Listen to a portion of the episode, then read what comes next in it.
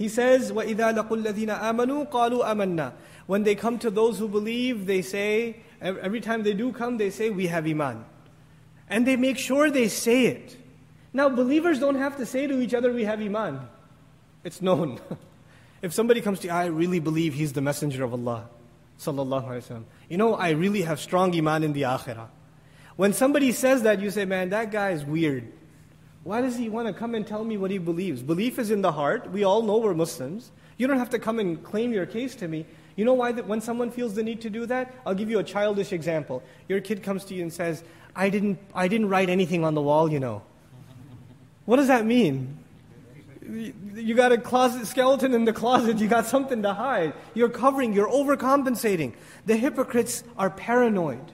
They're paranoid that people see through them. Right? They see what the filth is on the inside, because they got filth inside. And when they come to the believers, when they come to the community of the Muslims, they feel like everybody can see them for who they really are. So they feel like they need to cover up more. And the way to cover up more is, I really have a lot of iman. قَالُوا آمَنَّا. We have iman. We're with you. You know, they go out of their way. The leader of the hypocrites, Abdullah bin Ubayy, the leader of the hypocrites, before the messenger would get up to speak, you know what he used to do? He used to stand up before him. People, this is the messenger of Allah, listen carefully. You should, you should listen to his advice. He has good things to teach you. And he'd just make a public service announcement and sit down. Why? Because he's hoping if I do that, and by the way, even if he didn't make that announcement, are the Sahaba going to listen anyway? They are, aren't they? He just needs a little bit of mic time so people know that this guy is legitimate. You know, when he walked away from Uhud, he left Uhud, right? The next week after that, the khutbah was being given, he got up again. People, this is the messenger of Allah, listen to him carefully. Some Sahaba grabbed him and sat him down. And he was furious. He was, he was enraged. He didn't get to do his show. So he walked out of the Jum'ah.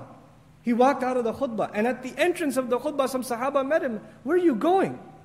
Turn back, make istighfar. I don't need any istighfar. He walks out. When he gets called out, they explode. This is what Allah's Messenger describes, sallallahu alaihi wasallam, as another sign of the hypocrite. وَإِذَا خَاصَمَ فَجَرَ. When he's argued, debated, criticized, he explodes in anger.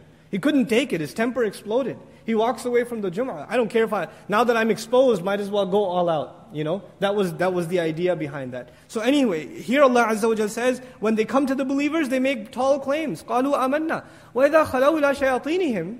And when they go back to their devils, now it's not like they're meeting jinns in the background. Who are they meeting? They're meeting the enemies of Islam that are plotting against Allah's Messenger, but they're making friends with them anyway and sharing Muslim secrets with them. This will become more elaborated in Surah Ali Imran when Allah says, لَا تَتَّخِذُوا بِطَانَةً مِّن دُونِكُمْ لَا يَأْلُونَكُمْ خَبَالًا وَدُّوا مَا عَنِتُّمْ. Don't take secret keepers, close, intimate friends other than Muslims. Don't make those friends like that other than Muslims. Really close friends that you share secrets with.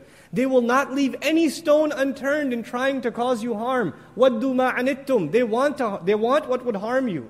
قَدْ بَدَتِ الْبَغْضَاءُ مِنْ أَفْوَاهِهِمْ. The animosity has already come out of their mouths. وَمَا تُخْفِي صُدُورُهُمْ أَكْبَرُ. And what they're hiding in their hearts is even bigger. What they say out of their mouths is nasty. But you don't even know what they haven't said yet. Allah knows that too, and that's even worse. So don't think that they're there to make peace. They're just using you as a pawn, and these people are getting used. But when they go to them, they say, "Inna ma'akum, inna ma nahnu mustahzi'un." We're with you guys for sure. We were just kidding. When we went to the Muslims and said we believe like they believe, we were just kidding.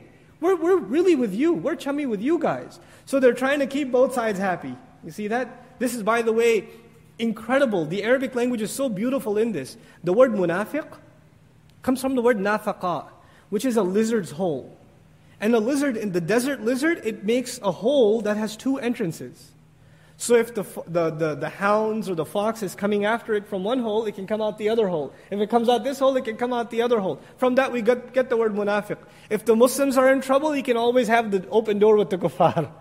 And if the kuffar are losing, he always, he could say, ah, I'm a believer right here, amanna. Right? So he's got both exits open. So this, this is the, the nature of the munafiq. Allah says, and so he says, we were just kidding. We're not really with those Muslims. You think we're crazy like that? No.